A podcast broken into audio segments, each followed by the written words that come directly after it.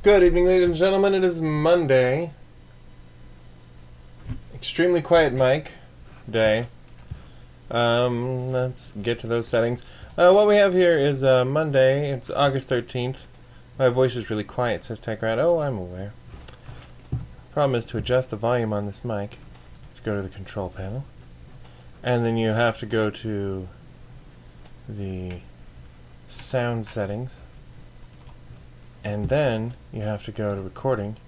And then to microphone. And then to levels. And then you can turn the mic up. And then everybody can hear me. Yay! Yay. Alright, um, so what we have here is uh, 10 dozen minutes of things and stuff with Jick and Mr. Skullhead. And I, for one, am Mr. Skullhead. Uh, we're to give Jick a call. He was a little bit tardy to the party, but we'll get him on the line right now. Uh, right now.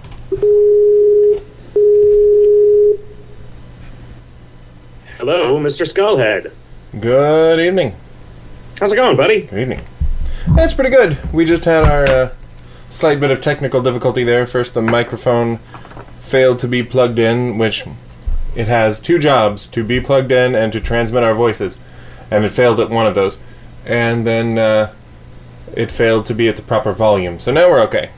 Is a failure uh, for the microphone to be plugged in really a failure on the microphone's part, though? That seems like a thing that you didn't do, not a thing that it didn't do. I'm gonna um, I'm gonna go ahead and blame the microphone. Okay. It is a poor workman who blames his tools, and uh, I've never claimed to have been a good workman. Well, unless the tools are the people working for him, in which case maybe he should have hired cool dudes instead of tools. Yeah, it is a poor workman who quarrels with his douchebags. So what you been up to? Oh, man. Fucking grown up logistics. Ah, I hate owning property and I hate cars that I keep fucking up. And man, responsibilities, man. What are you gonna do? What are you gonna do? I guess eventually die, and then you won't have any anymore. Now, what you what you need to do is rid yourself of all desire and rid yourself of all possessions, and then you'll have no pain. Oh, okay. Yeah. So uh, get about that. Yeah, it's uh, sweet, cool. Uh, first, I'm gonna rid myself of this possession of the cup of tea that I'm drinking. All right. Once that's gone, I won't own it anymore, and it won't be there weighing me down. I guess I'll still have the cup. Oh man, I rid myself uh, last night. Uh, Roy came over to record Advice Hot Dog, and while we were moving, I got him to help me move the arcade games finally from my uh, garage to the room where the the room that is now my arcade. And uh, in moving one of them, we managed to hit one of those big porch lights on my back porch and tip it completely upside down. Uh, and turning it upside down, like just sort of rotating it, I thought that maybe it would open a sweet secret door. Wow. Uh, but the secret door that it opened was the lid on the top of the the the thing, which apparently, given that it is normally held closed by gravity, uh, didn't it no longer uh, no longer had any sort of latching mechanism in it. Sure. Uh, and if you turn the whole works upside down, it turns out that that lid is the only thing keeping all the glass panels in it. Oh yeah. So- Ugh. So that was pretty cool. Just a whole bunch of broken glass everywhere. Immediately. It is not so bad. You know, I turned the thing back over. Uh, again, no secret door opened. The fuck kind of bullshit house did I buy? A house where Um, you're gonna need to put in some secret passages. I think I am. Although it's rough, uh, it's rough adding secret passages to a house without introducing any internal loops. Hmm. Even if it's Just a one-way secret passage to a room that that's the only way you can get in there. Yeah, no way out. Yeah. Yeah, one way in and no way out. It's just like a 20 foot drop into the room. I think that's more of a murder room than a secret room. Well, it's Mhm. also secret. Yeah, it's like a secret oubliette rather than a secret room. Yeah. Yeah. Boy, howdy. Mm-hmm. I had the opposite Uh, of uh, an adult weekend. I dropped the kid off at grandma's and we drove. Uh, our friend Aaron came into town from Arizona, and we drove up two and a half hours up into the North Country to go camping with like 30 people Oh yeah. at uh, Weekend in Glory. Oh, glory is what they. That's okay. That's still a thing. It uh, they stopped. It's like the Burning Man of like thirty dudes. Yeah. Well, so it, by the time it started in like 2003, I think. By the time 2007 rolled around, there were 300 people going, and it was getting huge and out of hand, and people were being kind of dicks. Like, you get enough people at anything, and you'll get enough dicks to tip some kind of balance and make it so they're almost in charge. Right, especially in the dick weighing contest. Right.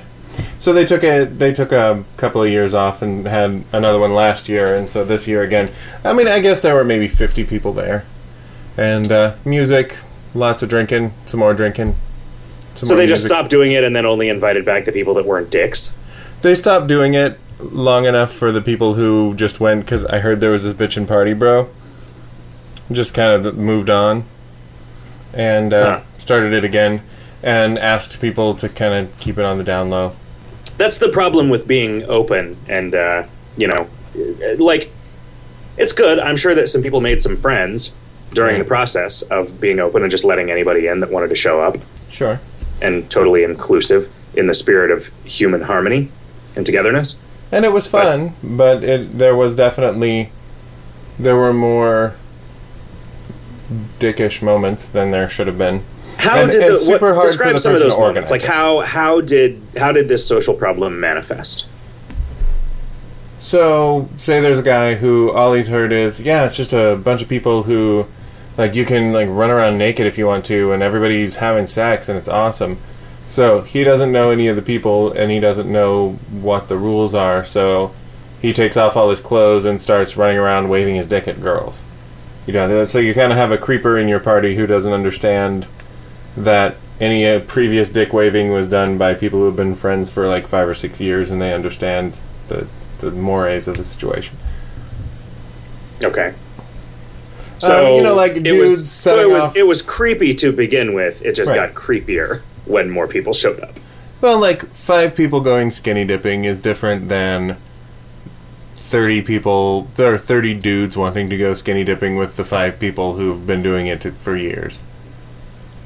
Uh, well, to, to put it differently, because I know you're very uncomfortable when there's anybody naked, especially if they're women.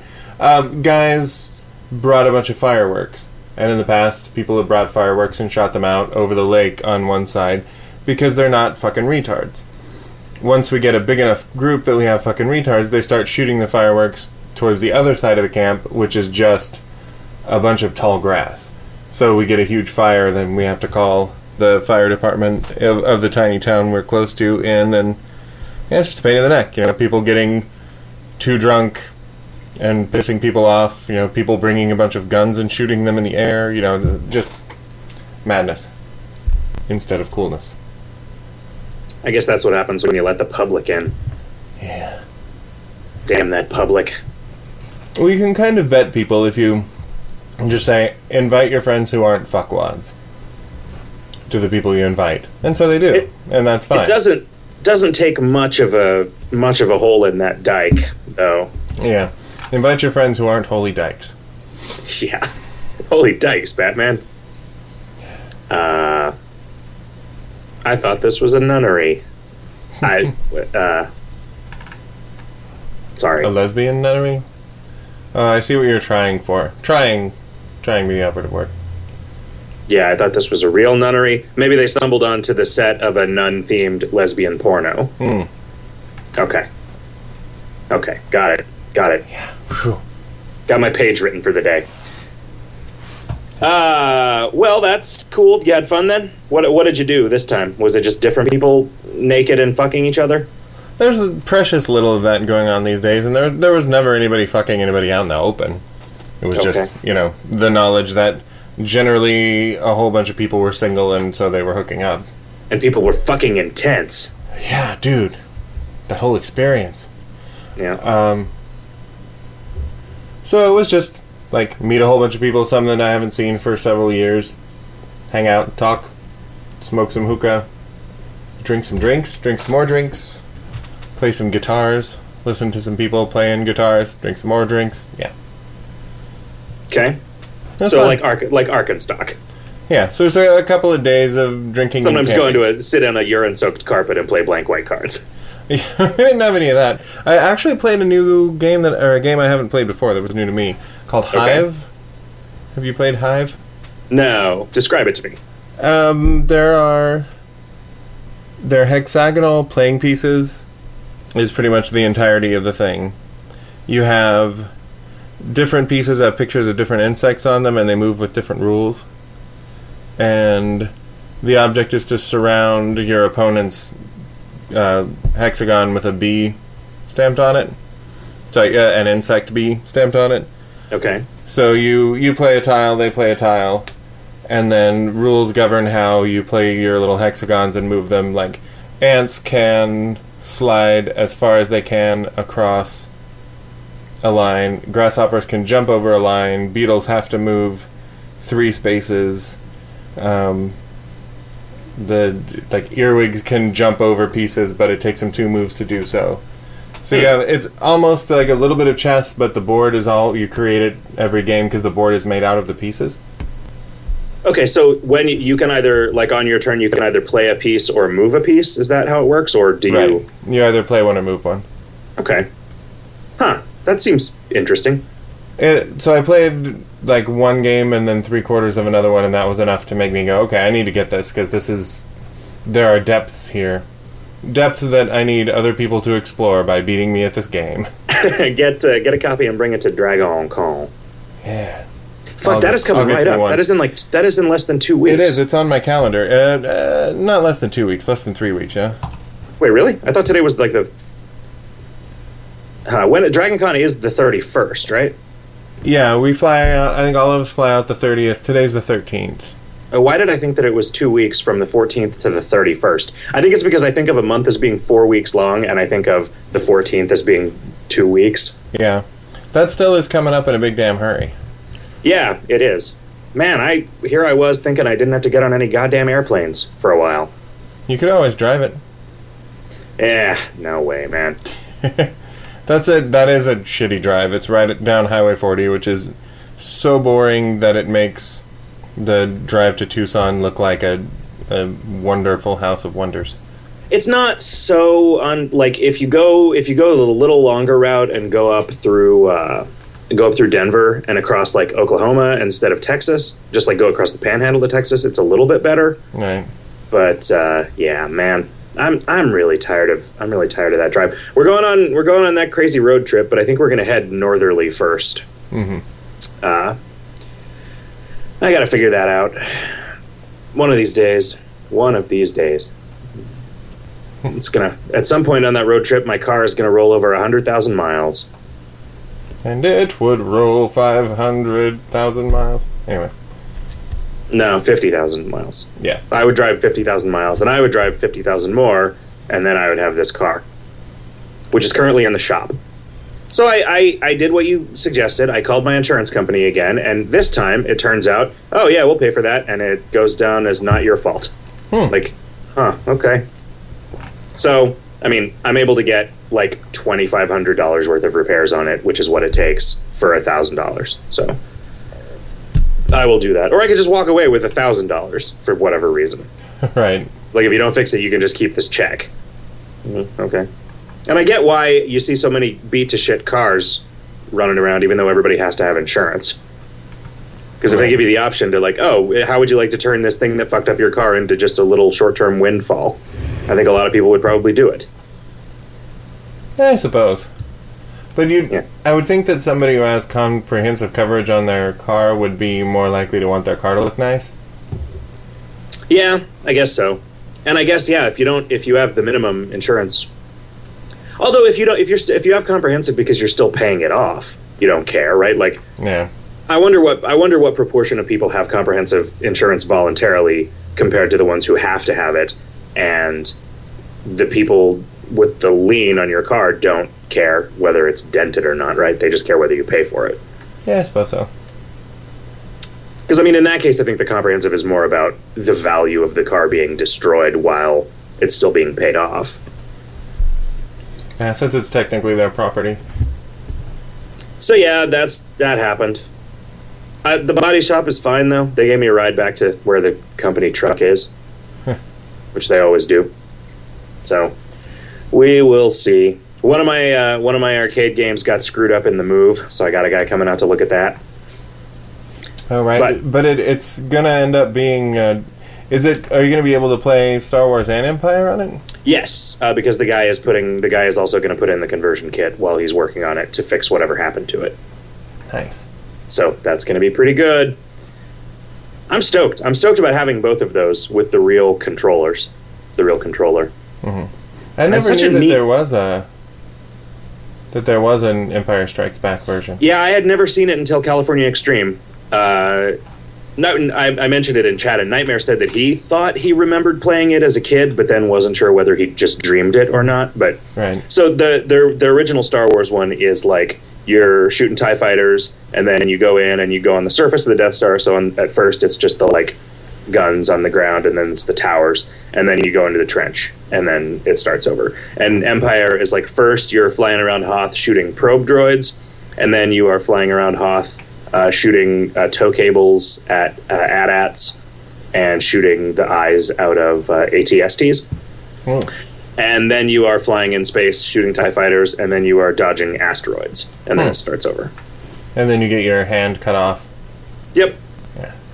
It's pretty good. It's like it's like two two phases in a snowspeeder and two phases in the two phases in the millennium falcon. Um, and you see it on screen every once in a while and that's neat. And uh, the empire strikes back has a little more a little more game in it sort of. There's uh there's like a you can there's just a timed finishing of the the phase but if you get above a certain level of performance on the phase you earn a letter in the word jedi. Oh, and so if you get and if you get if you get a you know you earn the letter if you get your letter for your letterman's jacket your letterman's jedi jacket that'll be like a I robe, guess a, probably. a letterman's robe yeah if you get all four of them you get some kind of bonus when it cycles back through to the next highest difficulty level so there's just a, there's a little more like metagame scoring stuff going on in it which you know is neat Yeah. because it's more or less the same game, right? It's like m- move it so that the shots coming at you, you either shoot them before they get to you, or they're off the edge of the screen so that they don't hit you. Um, the tow cables is interesting because it actually uses the. Uh, I had forgotten that there were those thumb switches on the on the control harness also, and uh, I don't know if those do anything in the original Star Wars game. Hmm. Um, yeah, I, I don't. I don't remember if there was any verb other than shoot in that game. I don't think that there was. Maybe, Yeah, I maybe, I haven't played- maybe that's how you, maybe how you shoot the missile at the end, or the pro the proton torpedo. Hmm, I do not remember. Anyway, uh, yeah, so that's going on. I've been dealing with the fucking irrigation again. I thought they had fixed the gate that feeds the irrigation into my part of the neighborhood, but it turns out that they hadn't. Uh, they had just it was just broken in a way that some people were able to use it, and it wasn't flooding anymore. Yeah. So it was like just different broken. So I went to sign up for that again, thinking that it was going to be all right, and it was the same thing. Like, oh, you're going to fix these grates if you're to use it. And I was like, uh, no, okay. And then, I, and then just you know to see what my options were, I emailed a guy on the list of contractors that they gave me. They're like, these are people who can fix this irrigation shit for you at your immense expense. Uh, and I called the guy, and he said, well, uh, I went down there and looked at it, and apparently what they had done was they had covered up your exit pipe with a piece of cardboard and then like wood glued it in or something to the so it was blocking the pipe just enough to let the people on the other side of it irrigate. He was like, and when I started messing with it, that thing just disintegrated. So order some water and see what happens. And so that's what I did. So tomorrow I'm going to go down there at my allotted time uh, and see what happens. I, there are like probably 15 houses between this gate and me, and at any point in that distance, there could be like the pipe could have collapsed or somebody could have left a valve open because most of the people who live there haven't lived there long enough to have ever been there when the irrigation worked. Uh-huh. Uh, so I don't know. I'm, I'm actually potentially able to do some damage on a neighborhood scale Excellent. and not just slowly letting houses decay. You know what I kind of want to live in? I kind of want to live in like Yoda's house. Right? Because it's like, oh, there's some vines growing on the outside of my house. Awesome. And then it's not like, oh, nope, there's a bunch of grown ups telling you if you don't get rid of those vines, it's going to like knock all the bricks off your house. Right? Because Yeah. it's like, If you lived inside a big hollow tree, if there were some vines growing on your house, you'd just be like, "Yep." I think all of your neighbors would just be like, "Sweet vines. Can I have some snake soup?" Yeah, they'll be they'd be like, because they'd be birds. Oh, okay, yeah. Yeah. You know, I thought Dagobah was cool when I was a kid, but then when I actually spent some time in some some wildernesses, the more water and plant life and stuff like that there is, the more there's just shit moving around that's huge and can kill you. Yeah. There are also a lot of a lot a lot of bugs, Mm-hmm. and the bugs are just gonna bite you because that's what they do. Do you think Yoda used the Force to stop the bugs from biting him? He probably did. He was probably surrounded with a a very gentle force push field that just kind of shoved them back as he walked. Or maybe mean, you know his skin is leathery enough that maybe he didn't. Maybe they only were biting him in the eyes, and he thought that was okay. But I mean, he's lived there for hundreds of years, right? They could have. I guess he hasn't lived there for hundreds of years, but he's lived there for a long time. They could have. The local wildlife could have evolved. Yeah. Right, like I mean, if you if you lived in a room with a whole bunch of fruit flies, it is possible that over the course of a few weeks, those fruit flies could evolve to the point where they could productively interact with you. Right? Because their generations are so short. Yeah. So I mean, it was like if the only thing to eat was you in there, and there were like a billion mosquitoes. Right. Uh, although I don't know, maybe if they didn't eat anything, they wouldn't do a lot of breeding. Hmm. Yeah. Hmm. Do you think if a mosquito bit Yoda, that that mosquito would be a tiny Jedi mosquito? Yeah, he would absorb the midichlorians. See, here's why. The another reason why the prequels are bullshit, because according to them, Yoda's only been on Dagobah for like 20 years, Mm-hmm. and in those 20 years, he went from being this like hippity hopping and flipping around badass dude to this guy who can barely move, Yeah. and that just, yeah.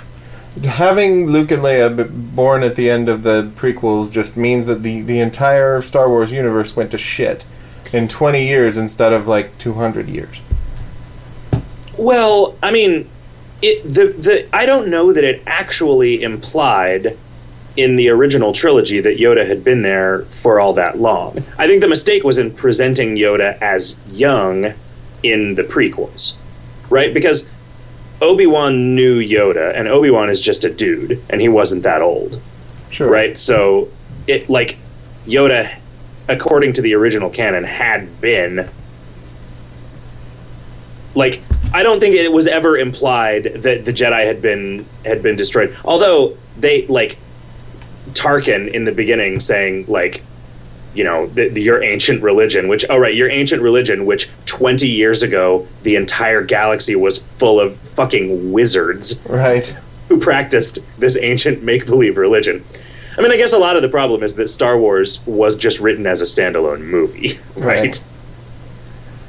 Right. Um, but yeah, I guess that's a good point. Like, definitely in that guy's lifetime, the guy that made fun of Vader for pretending to be a wizard. And he's old. That dude is old. So wait, he yeah, was he was prime candidate for hanging out and watching people like lift shit with their minds.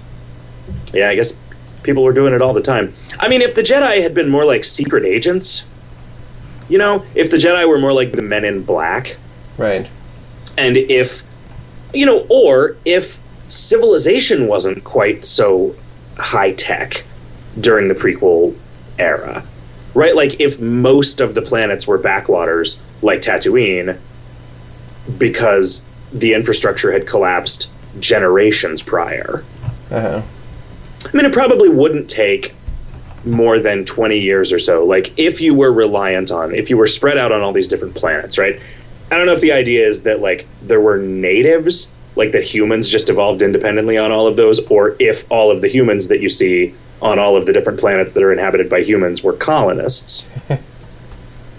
right, and if they were colonists, it's fairly easy to see how things could go to shit if suddenly the government dissolves and is replaced by a government that doesn't care about you Right. and and providing the extremely expensive infrastructure although i don't know if it is expensive like faster than light travel is apparently something that you can fit into like a spaceship that is not much bigger than a car Okay. right because i'm not imagining that right like the x-wings have a faster than light drive because luke flew from Hoth to Dagobah Yeah, they they on his own. He didn't have to get into like a transport. yeah. That seems that seems expensive. Yeah, and it, it it makes not so much sense because the Tie fighters are short range fighters, but And maybe that was just so they could be cheaper. but Luke's particular X wing at least. Yeah. Well, I mean, the Millennium Falcon had a hyperdrive, right? And and But as I much think as, that- as that much one as Chewbacca like Han built out of Solo would have been compla- complaining about like the price of gas, he mm-hmm. never did. Right. So maybe it's not that expensive to just be cavorting around hyperspace. Yeah, I don't know.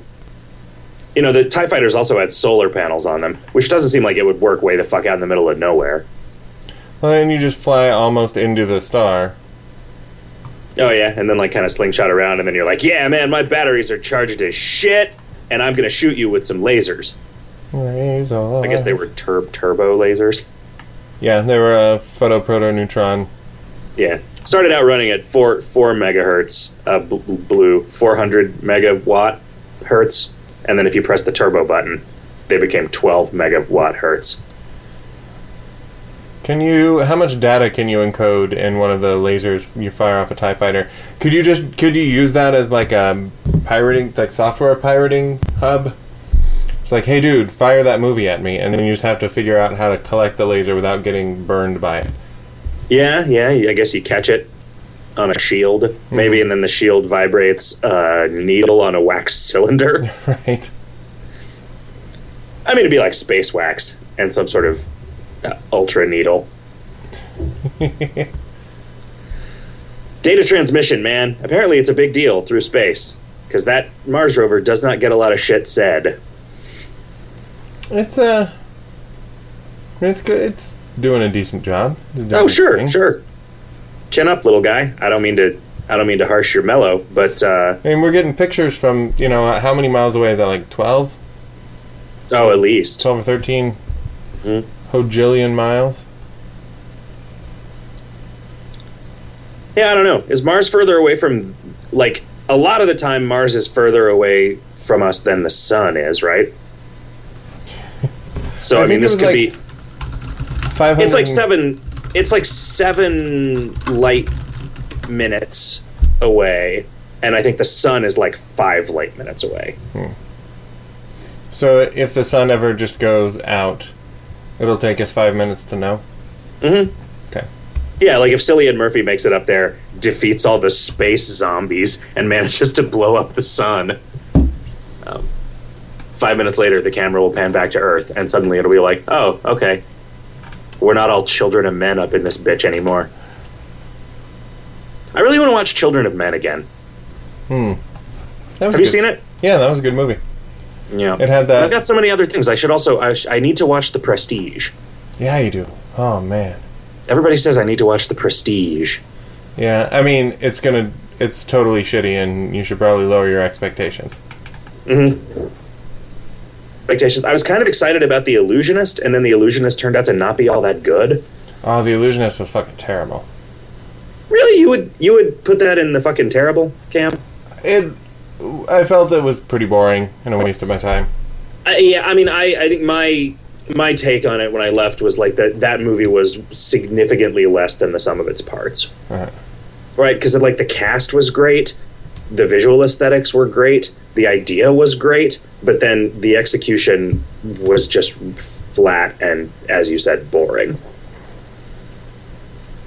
I don't know. I like I like a Paul Giamatti.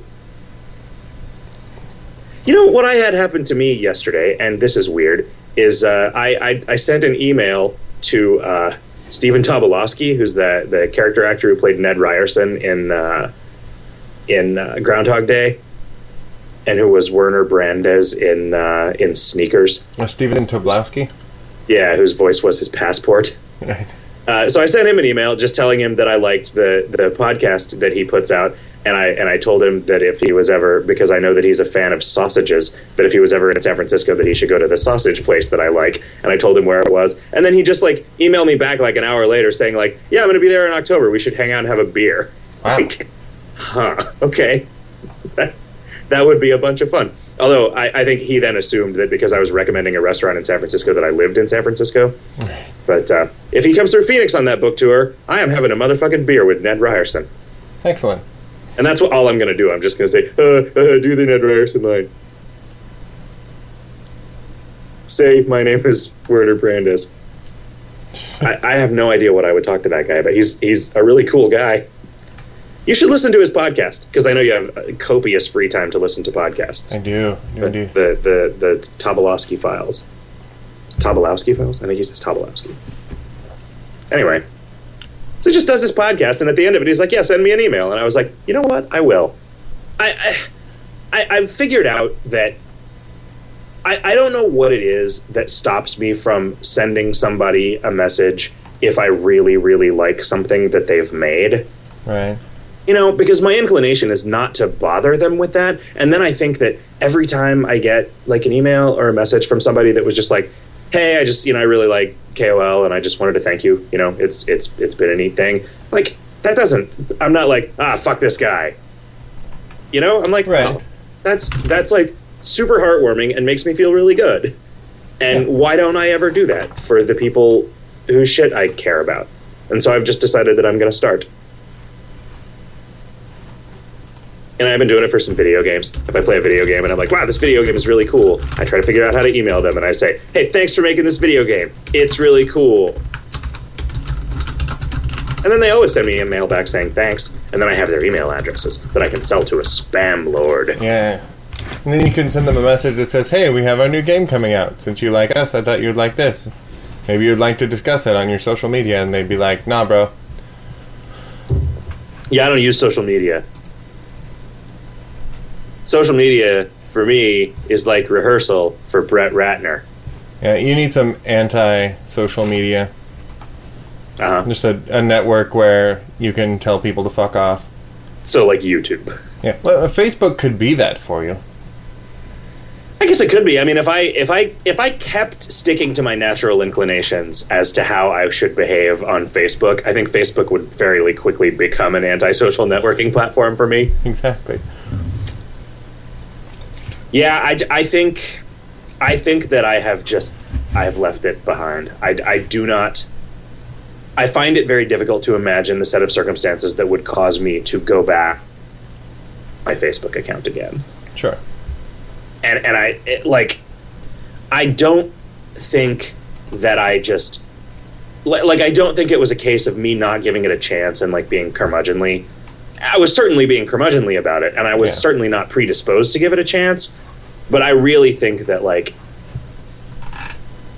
I I wish I wish that it had had for me the nuggets of value that I thought would be pannable from the sluice of Drek.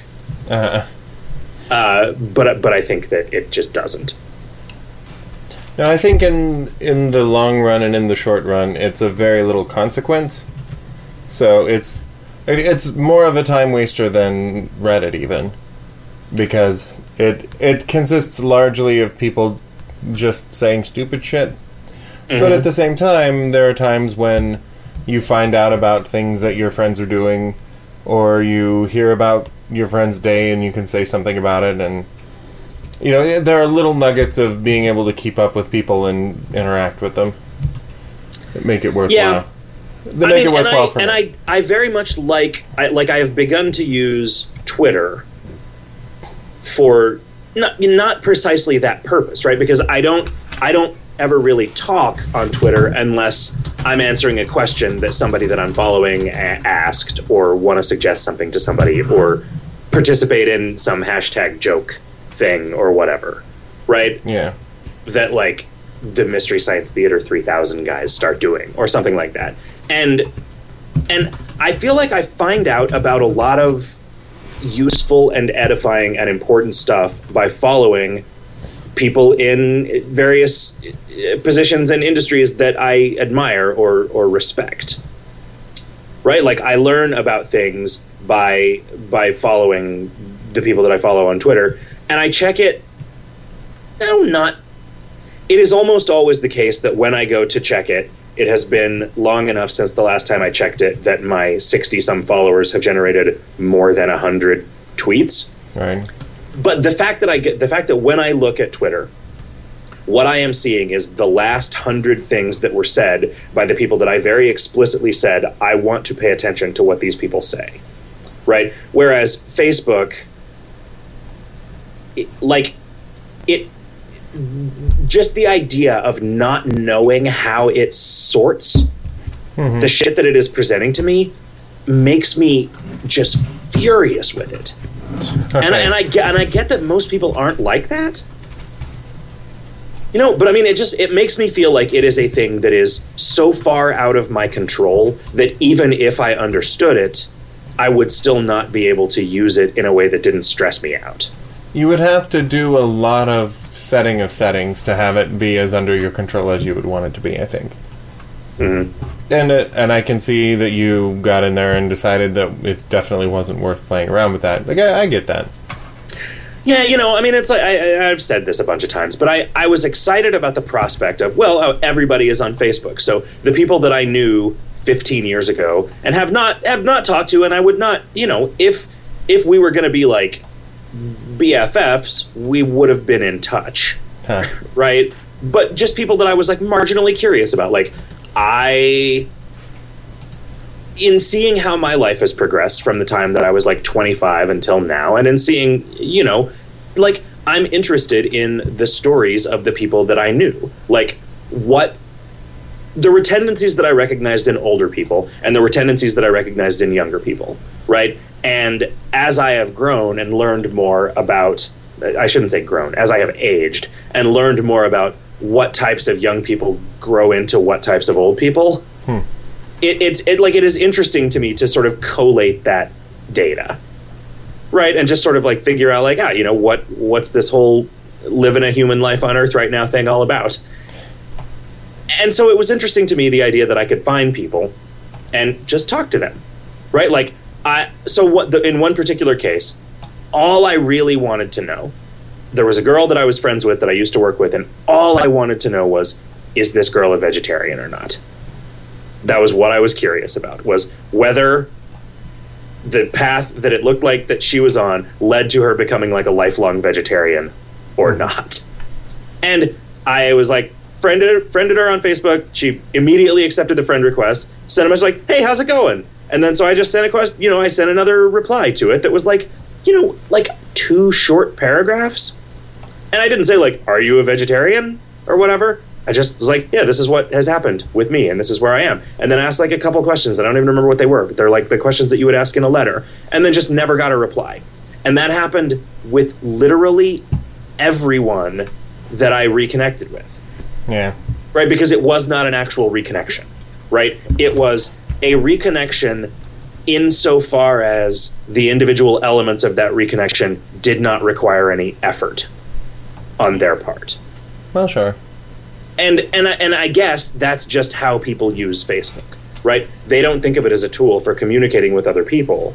Well, no. What you would expect is you ask a couple of questions, and then you just have them friended, and so you see what's going on with them, and what they're into, and what they like, without having to like actively converse. So I mean, is it just not a medium in which private conversations are had? Not as much. Like I, I'm really bad at answering Facebook messages. So yeah, I would say I wouldn't find it unusual for people to start with a brief private thing and then, like, hey, we're Facebook friends now. You get to see all of the shit that I put out, provided this week the settings on Facebook are are amenable to that happening. Yeah, I mean, if you're asking me to explain or defend Facebook, I'm not very good at it. I spend some time on there, but yeah, I can't really say.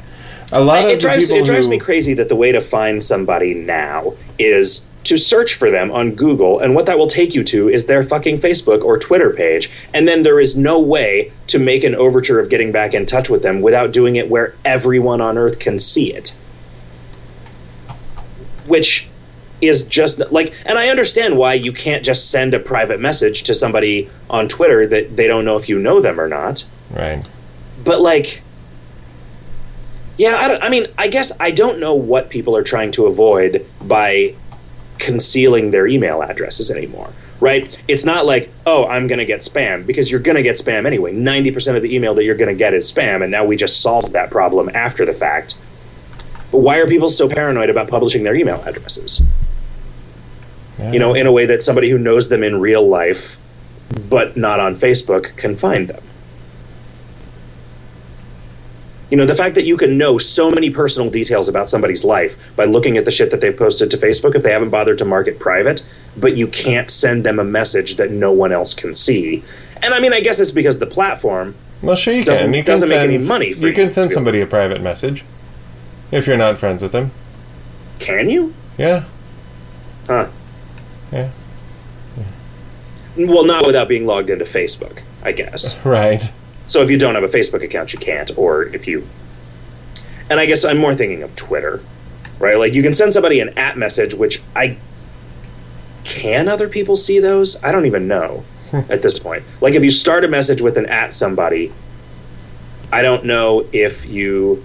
If those are visible. I know they don't like show up in your feed that you're putting out publicly, but I don't know if it's possible to dig deeper and get to them.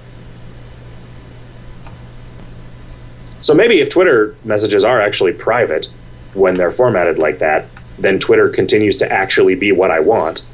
I don't know, man.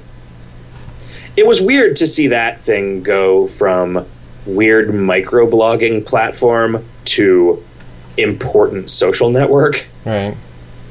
over a relatively small amount of time. I remember seeing Laura Schoberg post about it like right after it was launched. And I was like, oh, I see. That's a thing for bloggers to blog only less. Yeah, I I still don't think of Twitter as something that has any use. Really? At least for me. Like I understand that, you know, during the Arab Spring it was really cool and blah blah blah. But I I follow a bunch of people who are really clever and and have done a lot of work that I admire and with my Twitter feed is still just I don't know, nothing really. And I can like if I have 5 minutes I'm trying to kill, I can read through it, but it's just nothing. Yeah, I mean, I guess I would say that that's true of like the Mystery Science Theater 3000 guys, for instance. Though- But like all of the all of the game dev people that I follow, they will occasionally like post an article, like a link to an article somewhere that I would not have found otherwise, but that's interesting and edifying. Mhm. You know, like I think there are there are some real thinkers sharing some information on Twitter. If you Yeah. find it, and then some, there's like you know Wil Wheaton, who I eventually stopped following because it was all just like jokes about his dog farting. It mixed in with like occasionally finding out about something that I cared about in nerd culture. You know? Sure. Yeah. You know, Neil, like Neil Gaiman, gave up on Neil Gaiman because it was like, oh, wonder what he has to say. Nothing, it turns out. Boy, I sure do like my horrible wife. You can learn whenever Amanda Palmer is doing something. Neil Gaiman will tell you. I, I follow Adrianne Curry, and occasionally she tweets pictures of herself in nerd costumes or bikinis, and that's fine. That's about the most edifying thing I get out of my Twitter feed. Bill Corbett is is really funny. Yeah. Uh, Christopher Moore is really funny Okay. when he when he can bother to be. But yeah, I follow Roger Ebert, and I don't know why anymore. he hasn't said a whole lot except linking to liberal articles. Yep. Liberal artsicles. And I know that anybody who's linking to anything liberal is going to get knocked off of your network. Toot sweet. yeah. There's uh there's somebody there's somebody running for like a justice of the peace in a local election here whose last name is Romney and it, the, and the campaign posters are just it, it's so it says Romney justice of the peace and the the first name is like printed vertically in the same space like it's printed vertically and its width is the height of the word Romney you know, like that thing that they will do Yeah. Sometimes in a in a typeface, and it is so small that I don't actually know what that guy's first name is. Like this campaign poster that I that I know that his last name is Romney, and I know that he's running for justice of the peace. I do not know what his first name is because I couldn't read it from the street. And that seems super, super weird to me. Yeah. Like, why would you make a poster like that? Why would you make a campaign poster if your name was like Frank Obama and you were running for city comptroller? Ah. Obama for city comptroller, and then Frank is in like light tan on white or something. So it just looks like it says Obama for city comptroller. Like, is it because you are hoping to, with your own politics, advance the cause of Mitt Romney? I wonder if they're related. I mean, there's a, you know, there, I could imagine people being active in city politics in Mesa being descended from well to do Mormon families. Right. Or maybe it's actually Mitt Romney. He's like, "May- but maybe if this president shit doesn't work out, I can go be a justice of the peace in good old Mesa. I bet justice of the justices of the peace in uh, really active Mormon communities get a lot of business. Get it? Because the polygamy. Oh, because Mormons like to sleep with eight or nine different people at the same time. I'm pretty sure. Yeah. That's not even funny anymore, is it? Yeah. Like, it's not even it's not even funny as like a hackneyed thing. Maybe we'll get funny again someday. I still think that it should be okay to make to talk about the history of the Mormon Church. Like now, it's seen as kind of uh, like it's not appropriate to talk to make polygamy jokes or to reference the fact that that was something that their church believed. But it was so recently that it seems like it's still a salient point say this is a religion in which a hundred years ago it was totally fine for black people to not join the church and for you to have eight wives. You know. Yeah, I mean you don't you don't have to go all that far back before anything bad happening to black people is entirely unsurprising in context. Right. But yeah, uh, you know, it is it is a it is an upstart still, I suppose. Yeah. I mean, it's you know, it's sort of like making fun of the South for being racist. I still think that's pretty salient.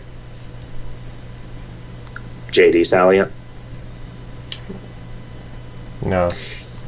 uh, salient solution, Salacious crumb. seven percent solution, suicide solution. Uh, Keep going. Did, did you see that thing about uh, Marilyn Manson and how to avoid being photographed by the paparazzi, he is taken to scrawling the word "fuck" on his face in eyeliner? right. Uh, and I saw a picture of him uh, with fuck scrawled across his face, and he looked really gross. So I can see why people want. I can see why paparazzi are trying to take pictures of him so that they can sell them to look how gross Marilyn Manson looks.com. I understand that he was really nice about it and was apologizing to people Yeah. for having. Uh, you know, I feel like Marilyn Manson is probably fine. Uh, yeah. you know, like he's probably a totally reasonable person to hang out with. Like, wait, so I always got like, you know, through through the late '90s and early 2000s, my gauge on how much of a douchebag a celebrity was likely to be was typically like, were they willing to appear on Loveline, and when they appeared on Loveline, were they assholes or were they cool? Because something about that setting tended to put cool people at ease and Right. made them just talk like themselves right? And not like they're trying to promote something. And Marilyn Manson seemed mostly cool. He didn't just talk about the endless despair in his soul. No. So, Well- given that there are a whole lot of pictures of Marilyn Manson with "fuck you" written on his face, I'm going to say that his brilliant ruse is not working. Well, but they're not pictures that you could sell. I suppose. Is was his point? He did, he did not want the paparazzi to be able to take photographs that they could sell uh, to like the Enquirer or whatever. I don't. I mean, is that even a thing? Like I'm it sure seems like you'd sell pictures to a website now if you were selling pictures Yeah. to somebody. I'm sure that in the gossip magazines, it's going to show up just with the kind of digitized out, and then Marilyn Manson appears in public with obscenity on his face. Does that mean he's walking around with semen on his face and they just didn't want to print it? Right. They just replace. They have a global search and replace that replaces all bad words with obscenity. So he could have had, you know, he could have had shit. He could have had, Yes. uh, he had goddamn all over his face. Yeah, it's His face was totally covered with cocksucker. Uh, yeah. So that's what's new with Marilyn Manson Hmm. these days. Do you want to take our little break and then do some answering of the questions that have Let's to do, do with that. things? All right, we'll be back in just a second. How many seconds? Oh boy, I couldn't tell you, but it's 13 minutes and 13 seconds. So thirteen point thirteen times sixty. Exactly. Set your watches.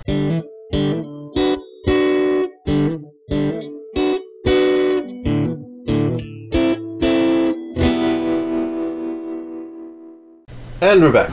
Hey, Are you back? I'm back. I'm back. Are you back? I am. I am often Dave. back. Or Dave Brubeck? I Back. am uh, Johann Sebastian Bach. Uh, so Blister guy sent me some private messages explaining to me how private messages work on Twitter, and they don't. Uh, you can I know that you can like direct message somebody if they follow you, uh, but apparently if somebody is following you and the person you send an at message to, they see your message. Which honestly, that solves the biggest problem that I had with Twitter to begin with, which is constantly seeing half of conversations. Right. So Well, now they good. stack. Now they've got it kind of stacked up where if you get, if you see a tweet that doesn't make any sense, there's um, a link underneath that show context. oh yeah, okay. So it's useful. Yeah. All right. Well, let's get to this uh, thread. Thread All right, you in the forums or in the bugbears? forums. Uh, Forums it is. Wax says to Jick and Mr. Skullhead, not enough things are directed at Mr. Skullhead, but this is not one of those not things. Question Under what circumstances would you sincerely and unironically call somebody a shit stain? Mean, frequently. That doesn't seem like the kind of thing I wouldn't call somebody. I don't think that I've ever uh, called somebody that. I don't think that I would. I think I end up. I land on dick balls a lot. Dick balls? Yeah. It's like, what the fuck, dick balls? Get, get your head in the game. If I- somebody cuts me off in traffic, they're they're dick balls. You know, I I almost only ever refer to inanimate objects by some profane assignation like that, and uh, it's almost always motherfucker. Like I'm uh, kind of a purist. Yeah. I guess uh, like asshole. I will refer to somebody as an asshole. That's it. Sort of means a different thing, though, right? Like a cocksucker is a little different than an asshole. Sure. Um, yeah. I guess what that's one of the things that's the best thing about a ten-year-old girl. Uh, she knows the difference between a cocksucker and an asshole. well, that, yeah, I don't know, man. Uh, uh, how would you feel about having some skills available on items? Example: olfaction on a Mr. Store item that can be used once a day, maybe a Boris skill or two, or even a couple of fist skills on a Halo item of the month. I'm totally allowed to ask for olfaction to be slightly more accessible because a, I have it, and b, I can afford to buy another one. Then why don't you do it, buddy? Because I don't need to, Jick. So you're talking about putting existing skills on uh, items, which, you know, that's that's kind of interesting, actually. Hmm. Like, you know, if if to get you through the to get you through the day, the bounty hunter sold for you know fifty lucre or whatever a hat that let you olfact. So if you're willing to sacrifice your hat slot, you could start doing that earlier. Nobody would do it. Uh, anyway, so so far every challenge path has been on time. I really like that this has been a thing. Yeah, I mean it's a thing that people are taking pretty seriously competitively, and so it would be a kind of. A, I mean, not that we could do it late and then just deal with the leaderboards later because we deal with the leaderboards later anyway. Right. But but like, there's no reason that we can't meet a three month deadline every time, right? Yeah. it's like for whatever reason we're less likely to like we're not gonna with an item of the month it will often be like four days before the end of the month and we don't know what the item of the month is gonna be.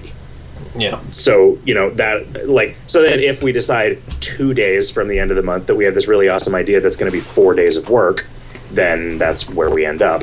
But with with we don't really have that much we don't have that much wiggle room with challenge paths. Although that said fist was shat out in a big hurry at the very end. But yeah i mean this one th- this challenge path was going to be an item of the month last year but then we decided it would work better as a challenge path and so I mean, Riff Riff has been working on this for six weeks. So It's it's good. There there are there are probably we were talking about a lot of balance changes to stuff today, and so there are likely things that will change in the first couple of weeks as we see how people feel about stuff. You know, and like whether whether whether these concerns turn out to actually be a big deal, whether you know whether whether the thing is like fun across the population. Yeah. I did my I did a like I don't know that I've actually ever done this before, uh, but I played an entire hardcore run in the new challenge path, uh, and I and I I finally, Mr. Skullhead, I finally broke the 26 day barrier by doing a 25 day hardcore run. Awesome. Yeah. Um, so yeah, i and it's not even over the course of doing that run. We changed things around so that it will not take. It would not take me 25 days to do it again. And I also learned some stuff like you have to do the daily dungeon uh, throughout your run, uh, or you'll get to the end of the tower and be like, "Fuck! I guess I have to add three more days onto my run." Yep. This game is complicated. I think that if I keep doing this every once in a while, although it, I am guessing that it probably took me eight hours of real time to do that run. Yeah. Um, I spread it out over three individual sessions.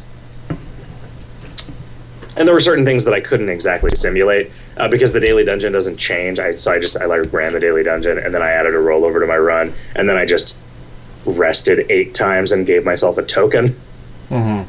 uh, to simulate having gone through the dungeon. But yeah, it's it's going to be on time. It might be a little more work in progressy than than previous ones were. Um, it you know it sneaks up on me every time though. Like uh, we're always in good shape, but it's always like all right, so the fifteenth, so this goes out on Wednesday. But like fucking no, it rolls out on the fourteenth because that's how we do stuff. We ever make another game like this? Let's not establish that pattern. That the next day starts three hours before the next day starts. Yeah. Yeah. I you know, I don't know whether like rollover should rollover be at midnight. If there's a new game, should it have a rollover? That is that explicit a thing? What's the other option? Um I don't know. It's on you you can choose when it happens, like when you like it's still a one time thing, but you choose when it resets. Uh huh. for you. Hmm. I don't really. I mean, it depends. you know. I guess some player versus player stuff could could become problematic, but it's not. You know, if you could do that and you could only ever move it later, like you know, if you could only ever cycle past, Hmm. you know, so you can say like, oh, I wanted it at seven. Oh, I wanted it at eight. Oh, I wanted it at nine. Oh, I wanted it at ten. You know, like if you can, if you could schedule your personal rollover to any time between 24 and 48 hours from right now, Hmm. then it is not abusable. I guess you conceivably lose a few turns over a lifetime if that was all that was different. I suppose. but only at some fixed specific point. I mean, you still like it takes a long time for like 26 hour days to turn into you getting you having to skip a day. Raymond Kinger says, "Will you please ban my account from going to the MMG, please?" Uh, no, man, because it would not do you any good. You gotta ban. You gotta ban yourself from going to the MMG, buddy. You would figure out a way to do it if it was that serious of a problem. This comes up. This comes up. Snave says technically it'd be Dear General, Supreme Commander, or First Secretary. Any future Uncle P's antique maps in mind? They seem like a nice idea, a way to get content out that I get a feeling you enjoy without having to deal with the game balancing act that I get the feeling you enjoy less so. Well, yeah, that's true, except with stuff like where I explicitly tried to make an Ascension relevant Uncle P's map in Vanya's castle. yeah, I don't know why those I don't know why those turned out the way that they did. Like I don't know why that got to be a thing that felt because I was really excited about the idea and then we did a few and then it got to just be like a real chore. And I don't know why. You know, because like the kegger in the woods you pretty much just did that, and then I spent like an hour doing the art and you know the, the mechanical stuff that you couldn't do in the Spindlers, Yeah. and that was fine. Like there is nothing, there is absolutely nothing stopping you and me, explicitly just you and me, from doing that every month. In addition to the other stuff that we have to do sure. in a month, but we just don't do it. You know, there's nothing stopping us from writing choose your own adventure books and selling them, but we just don't do it. Why don't we do it? Why aren't we motivated? We need fake deadlines. Yeah. Well, that was the point of Uncle P's maps fake deadlines. Mm-hmm. I think we knew somehow. We didn't establish enough of a pattern that people really got to expect them. Yeah. And I think do the, the oh, payoff go for a challenge path is more somehow that's more satisfying. Yeah, sure it is actually. I really, I really like. What what I don't like is like the sort of complexity that it adds to a bunch of stuff on the code end. Mhm. Every time moving forward, like every time I come up with some new thing that gives you some meat, it's like, whoop, gives you meat in fist. And at some point, I'm probably just going to be like, you know, I don't care. uh, you know, if it's something that's more than like a three minute fix, but. Uh, but yeah, so every every new thing makes all of the scripts complicated for all of the shit that has to be handled because we keep wanting to make them actually different, which is what makes them good, Yeah. you know. Um, but yeah, I mean, this was this is the most similar in scope, I think, to Boris, and was way less work. Well, it was way less work for me. It was way more work for Riff. Right. Um, but you know, we've just got we've got ways of doing things now. We we know how to do this kind of stuff. I, I wish, I mean, more people could play challenge paths, like people who weren't super ascendery because of the reset button. Now. And I think a lot of challenge paths would be sort of more palatable and acceptable to people than the vanilla game. People who wouldn't get into ascending could sort of work their way into it if they knew that the challenge paths were a thing that they could do. Where it's like, hey, how'd you like to play on like super powerful mode? You know, because for a normal, for like a person with no perm skills and who's never ascended, playing as Boris would be like crazy super powerful mode. Yeah. You know, and that'd be awesome. I was thinking about that on the break that we have because we have these cool little chunks of content, but in order to say to somebody that they should come try them, it's hey, you should come make an account on this game and play through it once, and then when you are done, you'll get the option to play this other part. So, I mean, as a as an instrument for bringing in new players, they're not stellar, Yep. but as an instrument for keeping players, they are. I mean, I think in a lot of ways, they're not necessarily going to seem like this awesome thing to a new player, right? They're awesome in the context of being a different way of approaching stuff that you're already familiar with. Yeah, I guess thinking of the the thing that's coming up. Boy, jeez, I didn't. buddy. I didn't get there. Thinking of the like the Boris run, it does make more sense once you already understand what the norm is that's being deviated from. So sure. Yep. Sure. I just feel bad. know. It's like we we worked on this really cool thing. Uh, everyone who doesn't play Kingdom of Loathing, come see it eventually. Yeah, it is. It is a little weird, but I mean, eh, you know, Right. there's not. It's it's it's hard to think about.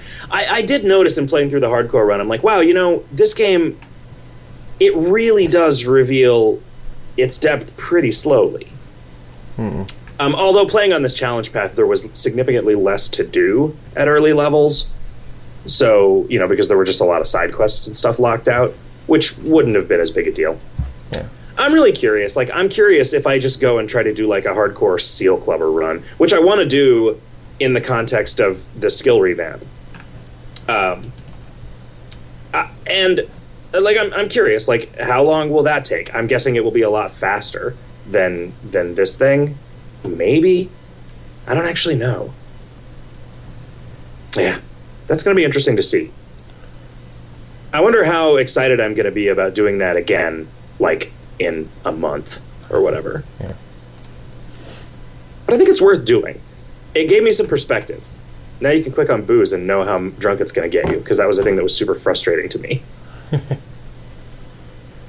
Uh, WVO Quine says, "Would you consider making an item of the month or normal item that unlocks a unique challenge path? That is a pretty interesting idea. Um, although I would rather you know, he says maybe perhaps the yearly content familiar could unlock the Batman path. And I do like that idea, but I don't like a challenge path is nice because it just solves a ton of problems that it is an ascension that you're locked into. Right? Like you can drop it, but you can't just move back and forth into and out of the middle of it, which would be a serious problem with Batman. Right. Right? And so like selling an item of the month that lets you unlock a thing that locks you into something that might take several days is a little weird. It's a neat idea, but it's also like it's selling content. If, if you have to own the item of the month and it's not tradable, it's selling content in a way that is it's kind of strange. It's not you know it's not like super anathema. It's like you know there's some DLC available and it's actual new content. We don't we don't put out half-ass content updates. You know, but we have been pretty careful to make sure that stuff is accessible to people even if they don't get donation content. But that said, you know, if it's in there for a year, you can just farm it.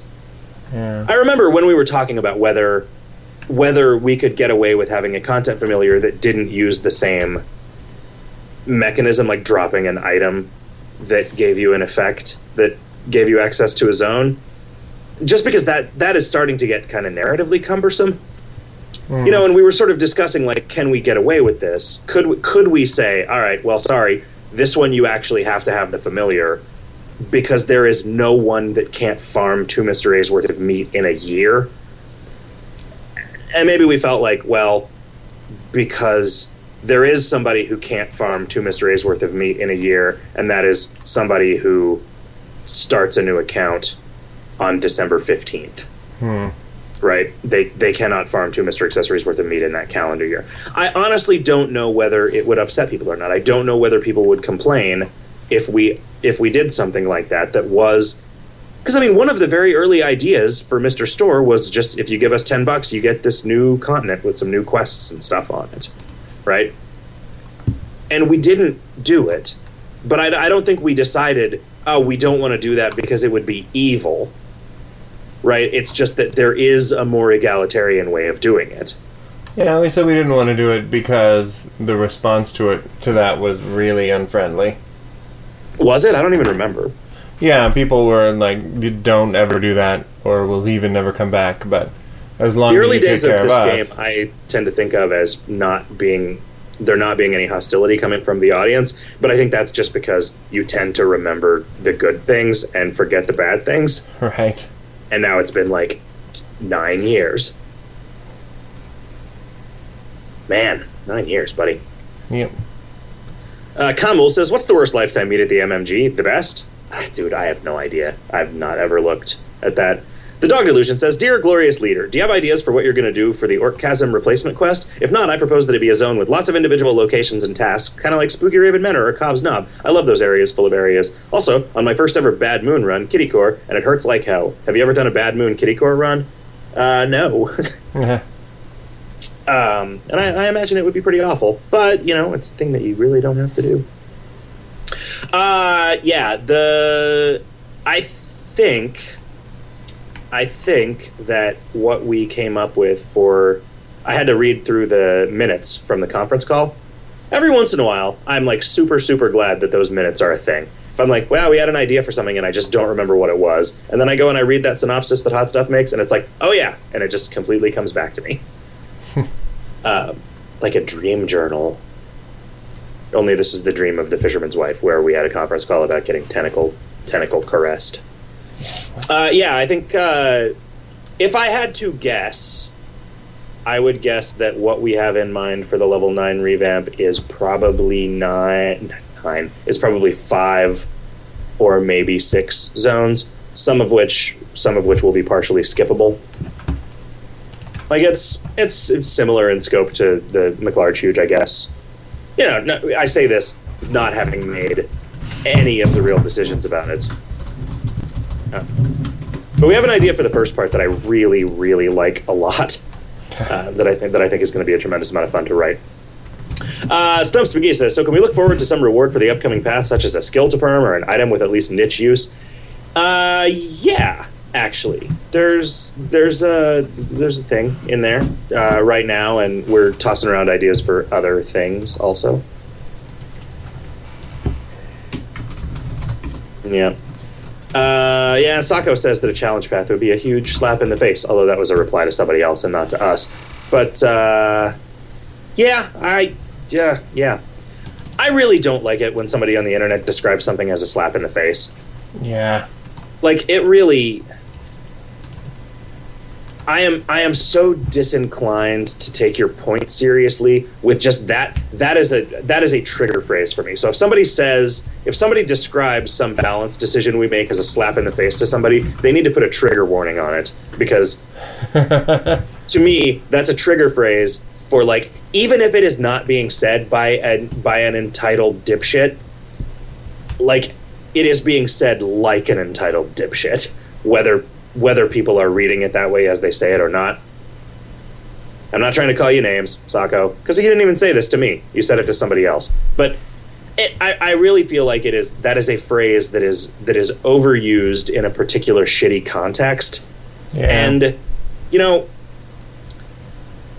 I know that you can't play the it's just a video game, so it's not important card because this video game is clearly fucking important to me.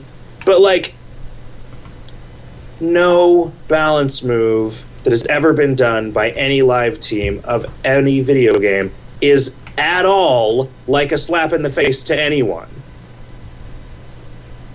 Like Do you suppose these are people who have never been slapped in the face? maybe So they don't really know what it's like? So I, I, I feel like a, a slap in the face in the real world is like it is an insulting and and impervious to retaliation way of injuring someone. Or, or not injuring them right? Just causing them pain. It is like it is it is the the absolute epitome of the expression of disgust for a person right am I, am, I mean am i am i being histrionic about the nature of a real world slap in the face I don't think so. So, to describe, we found that the dominant strategy was too powerful to suit the the idea that we have in our heads for how this game is supposed to be balanced. So we are changing a 4 into a 3. That is not a slap in the face to the people who are enjoying having a 4 in that number. If Sure. it was we think that you are assholes and we want to hurt you for no other reason than to hurt you because we don't like you, then that would be a slap in the face. Because that is the point of slapping someone in the face, is to hurt them because you don't like them. Just saying. Uh, Elfrian says, in general, how do you feel like the testing is going for Word Realms? You know, the list of bugs that we have to fix is is now a much smaller thing than the list of content that we have to finish. So that makes me feel pretty good about the way that development is going. We were uh, we were supposed to be done with the challenge path by Monday so that we could start start doing the tutorial stuff for the next build, uh, but that didn't work out that way. I think uh, I think whatever whatever remaining work that gets done today and whatever work that gets done tomorrow by both me and CDMoyer is going to be doing stuff on the challenge path. Although Jameli's super helpful forum list is getting is getting really satisfyingly short. This I'm stuck in this position where this path is going to be more effective at what it is doing the more art that I do. But that is a rabbit hole that goes pretty deep in this particular case. So I don't know. I need to get set back up so I can do art at home. I, for whatever reason, I just don't have a scanner hooked up to my computer at home anymore. And so I think part of it was a deliberate decision to split like live work Yeah. but but I don't. I mean, I honestly think that the importance of separating your work life from your personal life is only important if you don't find your work deeply satisfying. Like if Yeah. there was anything that you could do at home that you would enjoy more than working, then it's important to have a really clear distinction between the time that you're working and the time that you're not working. Yeah. But like working makes me happy. So who knows, man? Who knows?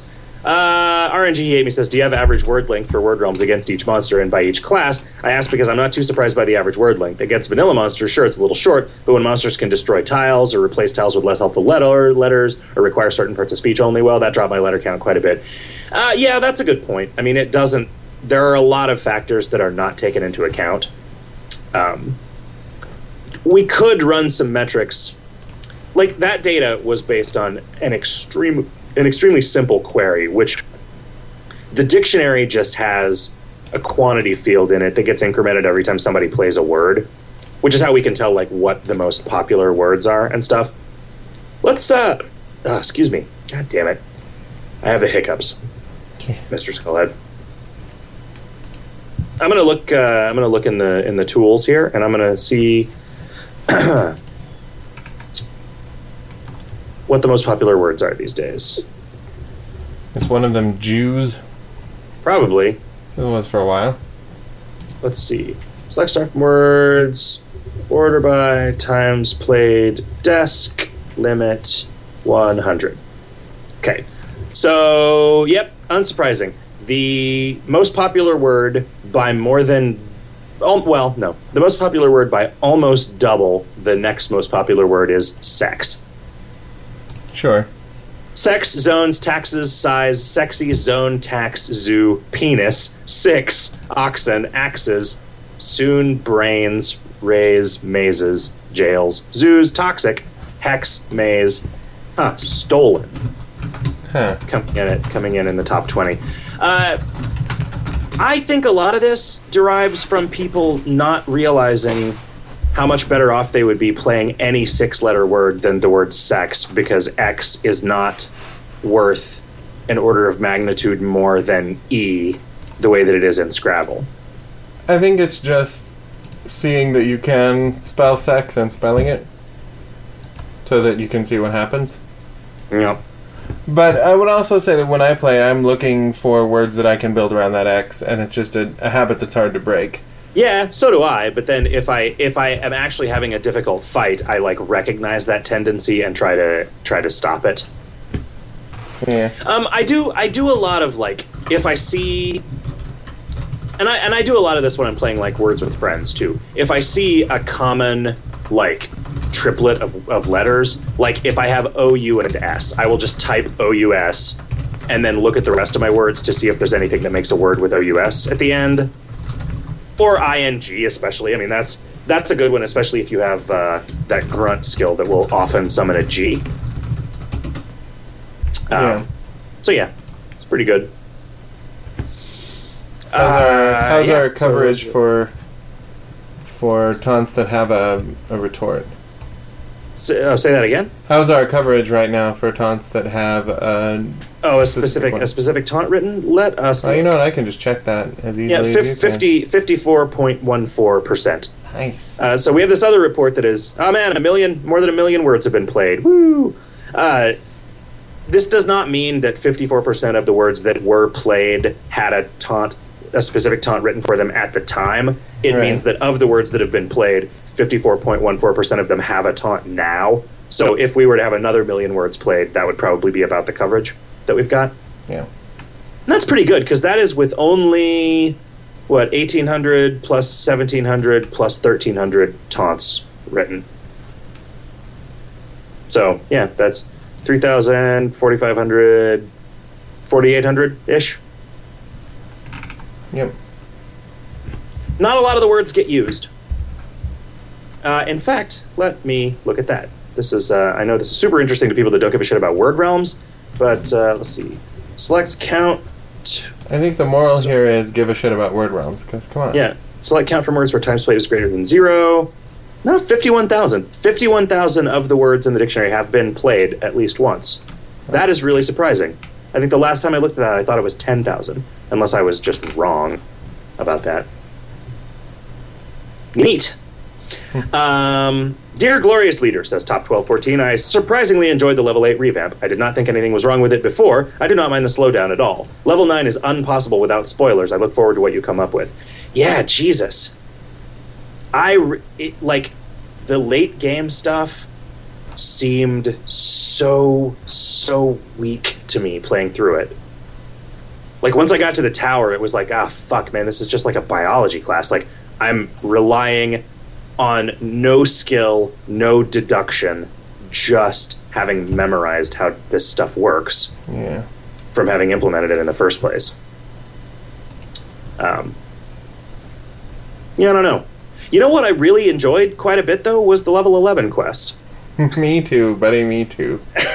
but you know, I can definitely see like I can see why people are upset about the desert and that'll that'll probably get that'll probably get a little bit of love when we get there. And, and I think that providing a little more guidance, just adapting the quest tracker to use the level 11 quest would help quite a bit. Uh, I also kind of wish there was a way to permanently remove a side quest from the uh, from the quest tracker because like I accidentally went in to Pandamonium and then it sat there for days staring at me until I was ready to go back and actually do the quest. And that's a pretty big thing in the quest tracker. And I realized that if you have anything else in the quest tracker, you can close it, but it doesn't remember that those are closed. And now I get why people always ask for shit like that to remember what you've done with it. But again, that shit is so boring to implement that I'm always going to do something that involves working on some half-finished piece of content from 10 years ago than than than something in the interface. And I know it's so important and it's so not fun to work on, and that's why software in general does such a shitty job of it.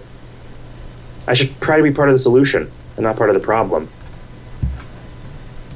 It should They're be just part of can't. the precipitate instead of part of the solution. Mr. Cyborg says, despite what you've hinted at so far, I'm really okay. So Top 1214 says he surprisingly enjoyed the level 18 revamp, the level 8 revamp. Why were you surprised by that? Is Were the other question. level revamps really painful? Did you not enjoy them at all? Mr. Cyborg says, despite what you've hinted at, I'm really excited for the new challenge path. Well, I was really excited about it too, and I wasn't like hinting that you're going to hate it. I was just hinting that it was slow. But then he says, I don't mind slow. This is the first time I've planned out my ascension so that I will be in Valhalla when it drops, assuming that it drops on time. uh, have you noticed an increase in the amount of people waiting in Valhalla for new challenge paths, or is it always the same old spades? I remember you saying in one radio show that there were a surprising amount of people waiting for Age of Boris. Uh, yeah, but you know, I don't remember how many that is. So if it occurs to us to check tomorrow, uh, we also won't we won't know how it compares. What I think we probably can do is we can see how many ascensions were completed on the days when challenge paths rolled out. And that will let us know if there's more or less interest in the new ones going forward. Um, I'm super pleased with the way that this is shaped up, though. Uh, Lord of KOL not really says, Why did you destroy the bots of the kingdom? I don't know what you're talking about. Uh, Gamesmaster said, I apologize if this was asked in an earlier radio show when Boris was more current. The peanut butter and black pudding sandwich. Was this invented as a sandwich which would have had a vast amount of protein in it, or have either of you ever had one? I was inspired to try it in real life when I first started semi seriously doing Boris runs, and, well, it's not bad if you like black pudding. I have never had black pudding, I don't think. Right. What is black pudding? It's not like blood pudding, is it? Or is it? Um, uh, I'll look. I'll look that up for you. Let me No, Google that black for you. pudding, blood pudding, or blood sausage Yeah. are all the same thing, apparently. Cooking, Cooking blood. blood flour. Ugh. Yeah, I haven't had it, but I mean, I, I don't see like the idea of eating something that is made of blood does not gross me out at all. Like, Sure. I, you know, because like, why is eating muscle somehow totally not gross, and eating blood is somehow totally gross? Like, I just I don't, I don't get food squeamishnesses really at all. I am a little squeamish about the idea of like eating bugs. Yeah, I was gonna say, would you eat a deep fried spider? But I would I would probably try it. Well, yeah. if it if I'm it was a gonna- thing that somebody said, "Oh, this is good." I mean, you know, I've had escargot, and if I really liked escargot, I would eat it a lot. But it's like, you know, it's just not a thing that was all that great. Hmm. You know, but you know, I can see somebody not not being willing to eat bugs, but that's categorically different So why I don't get people who are like really grossed out by the idea of eating cow tongue, or who like, ah, I, I won't eat liver. I don't think I would You know? eat. I, I would eat a cow tongue because I would anticipate the texture being really unpleasant.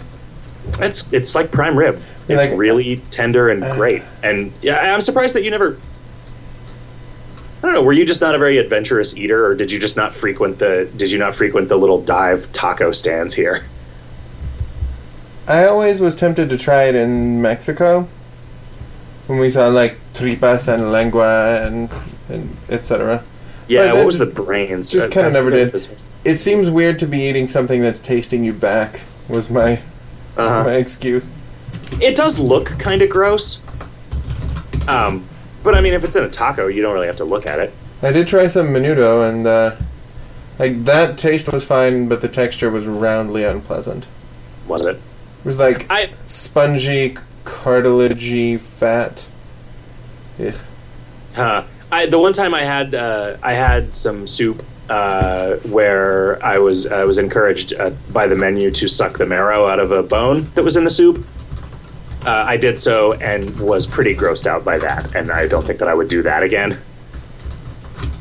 Yeah. Just because it's it's it was just had that kind of snot texture that you get in like the parts of stuff that you spit out from other things that you're eating. So right. Like, Yeah. here's a plate full of gristle for you. if you weren't bothered by that texture, it tasted pretty good, and I'm sure it is extremely nutritious. Sure. Uh, but yeah, I've never had. Uh.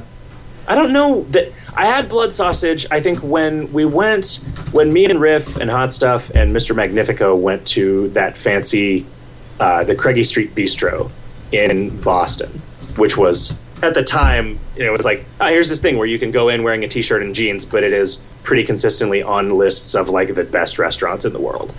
Um, it was I may, I may be exaggerating about that, but it was there was it was really really good food, and there was some slices of blood sausage in one of the dishes, and it was like, yeah, this tastes this tastes kind of like blood, uh, kind of like salt, and it's pretty good. Uh, there were also pork jowls, which I think prompted Mr. Mag to say, you, you'd think that at a French restaurant where you re- refer to all these other things by fancy sounding French names, that you would come up with something better than jowls to use to describe this dish. Uh, pig waddle. Unrelatedly, continues Games Master, I'm really excited about the new challenge path. Which of the previous challenge paths do you think it most closely resembles, or is it something totally new? In some ways, following the theory that Bugbear was the most like bees, it should be most like Fist, but I recall you guys saying that Fist wasn't the original plan and had to be done close to the deadline, so I'm curious. It is more like Boris than anything else. Right. Um, yeah, it is actually extremely similar to Boris. Kirby Dude 616 says back items aren't on the pulverized list, but I have a non-workable right-click link. Either way, back items aren't pulverizable and give you that that's not something you can pulverize message. Is this unfinished slash miss or intended behavior? No, is definitely not intended. Um, so I should take a look at that. I should take a look at me now. I would First- say it's it's against all odds that you're going to do that. You think? Yeah. Wait, is that a Phil Collins song? Yeah. How does it go? Take a look at me now. Something or other, something or other. You come. Oh, is the is the name of that odds. song "Against All Odds"? Yeah, because it goes on to go. You're you're coming back is against all odds, but it's a chance I have to take, or some shit. Hmm. I should listen to more Phil Collins. You should, because you like Phil wonderful. Collins and you don't care who knows it. hmm I do and I don't. Vax, as Lan says. First, I wanted to say thanks for introducing me to The Lost Room. Never heard about it before, and it was a fun watch. Ending was a bit off, but otherwise very cool. Yeah, you know. The ending just wasn't one. Is all. Yeah, and that is a thing that happens when you make a thing where some people are having a rollicking adventure through the through the the the, guts of reality. You know, Mhm. like when when the scope of your thing is like this is how the universe works. Like, oh, turns out there's magic associated with these things. Like, th- there's I, I am of the opinion that there's probably not a satisfying way to end that. Yeah.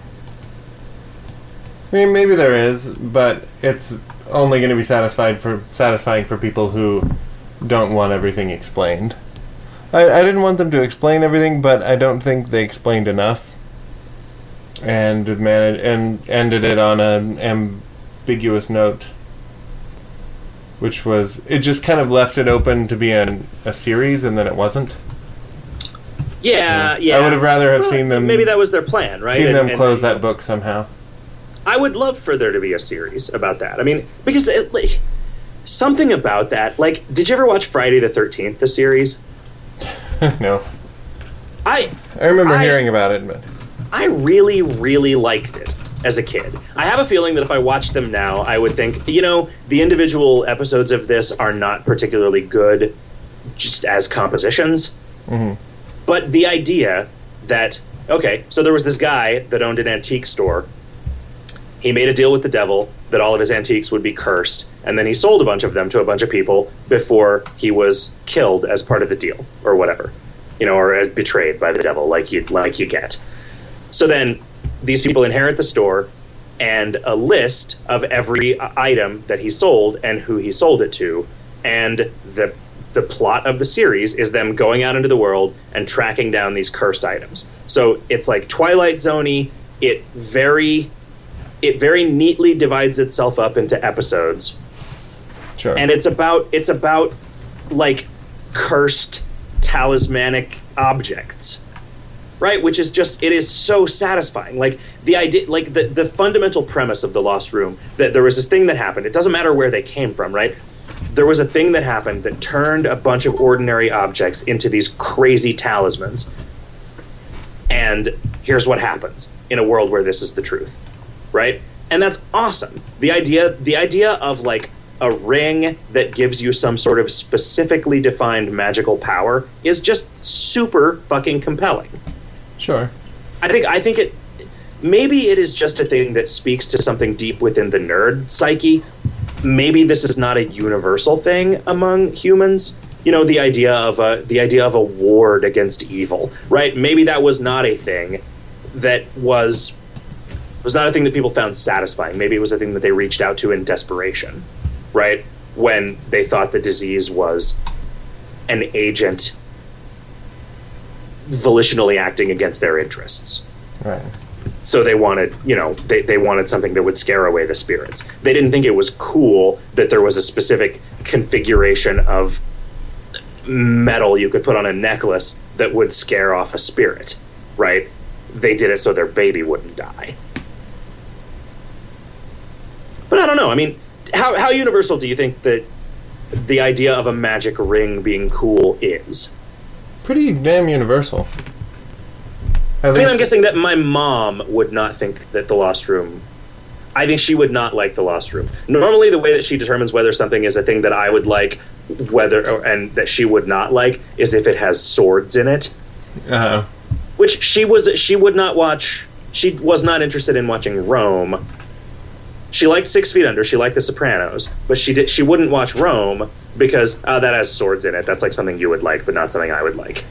I'm like, well, okay, it does have swords in it, but it's like about a period of history where there were actually swords, right? Like it doesn't have wizards in it, which would be a more, probably a more apt signal for whether a thing was my kind of thing or her kind of thing. I think my dad would probably enjoy The Lost Room.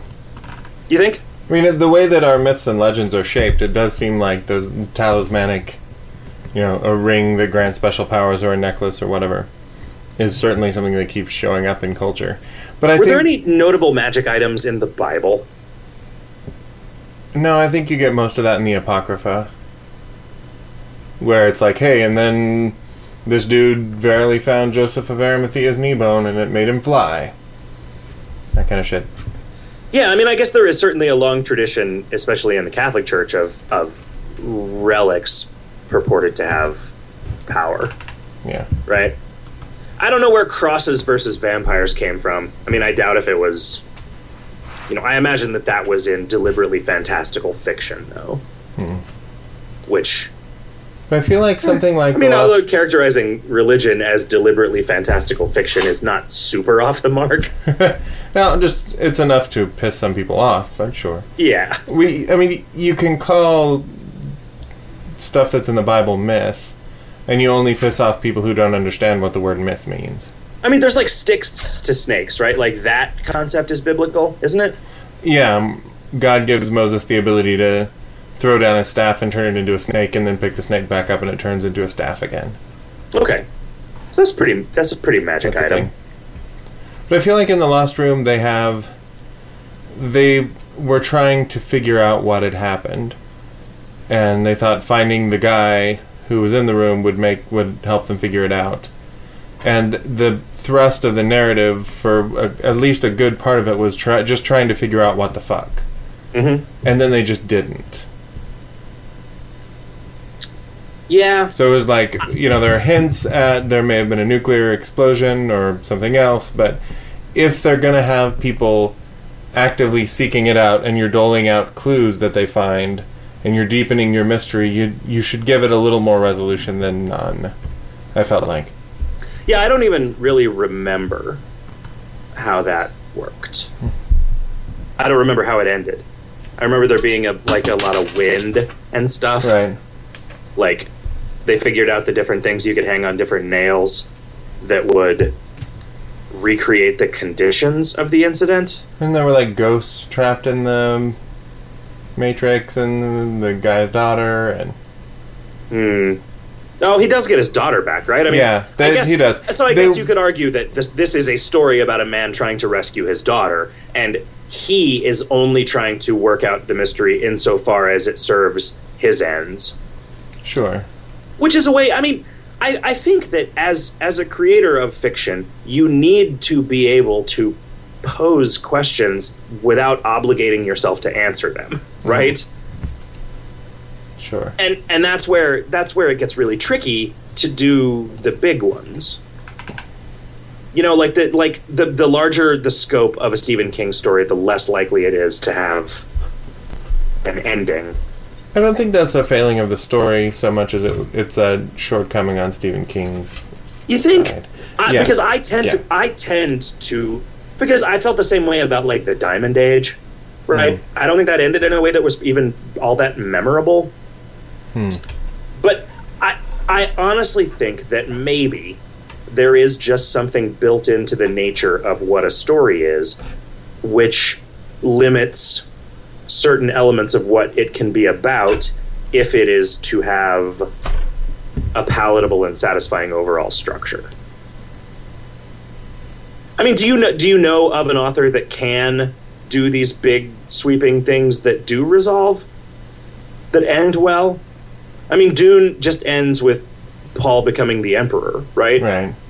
And that's but that's it. Like that and then the rest of the story is, you know, Yeah. shares very few characters with it and it's just more stuff that happened in that universe. I kind of just pretend that the rest of the books don't exist. And now I'm racking my brain to try and think of something that, like Got a the, counterexample. the talisman has a big, big universe and has questions that deal with the fundamental nature of Blehe. But, Yeah. but definitely has a satisfying ending. Although that story has more of a shape. Of, Yeah, uh, but I mean, because like it's about fairy like guy tale. wants to guy wants to save his mother. Guy learns that there is a you know there is a magical item that can save his mother. Guy retrieves magical item and saves his mother. Right? Yeah, I mean that's a fairy tale structure, and it's just the the world is huge. Yeah, I mean, I guess he's not really investigating what it means to be in the world, or that. I mean, is is the talisman something that is actually important to the nature of the world in that story? Not that story retrofitted into the Dark Tower universe, Right. Right. I kind Which- of pretend that Black House didn't happen, and that's not hard because I don't remember anything about it.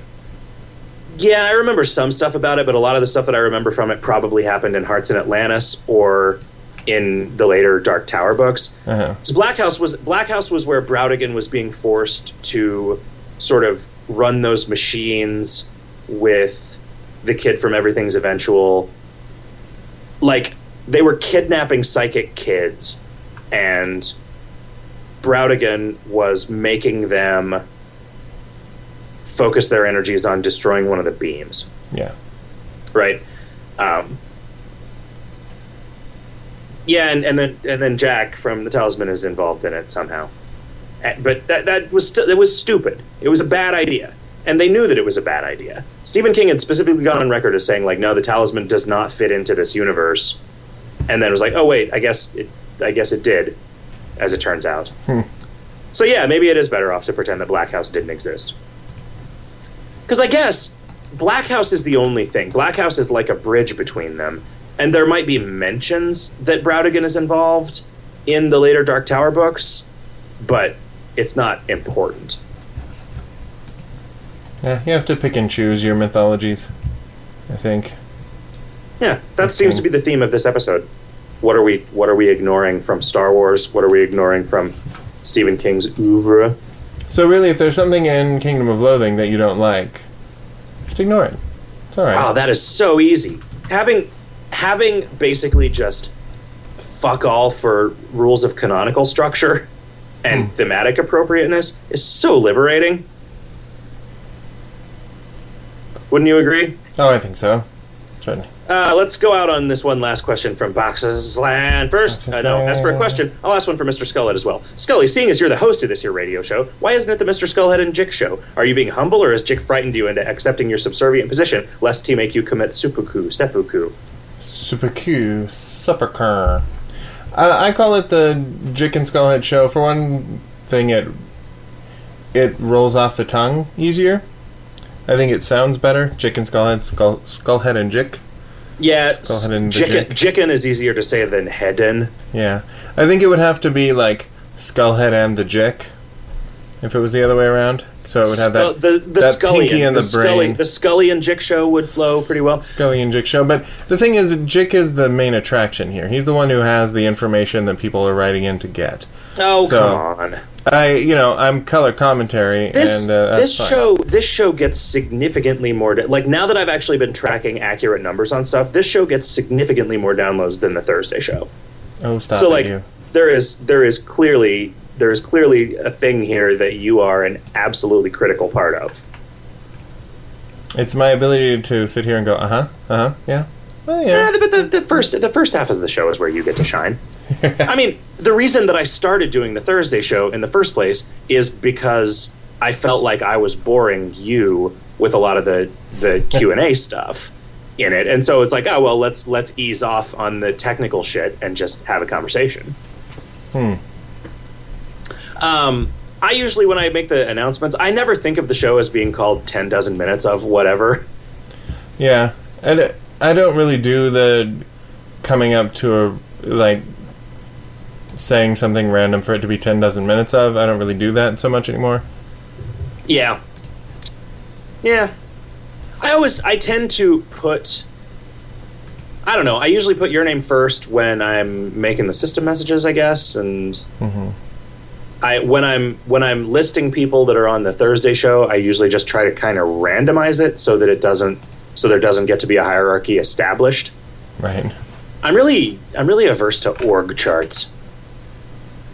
Yeah, we're we're like a lot like weird Valve octopus, that like way. a constantly shifting octopus with me as the me as the part of the octopus that has the dick. you have the dick and all the mouths. Yeah, it's like I decide what we're fucking, but all of the tentacles decide how. I'm confused and slightly aroused by that. So I think with the weirdest boner ever, I think we can we can duck out of this here show. Good night, everybody.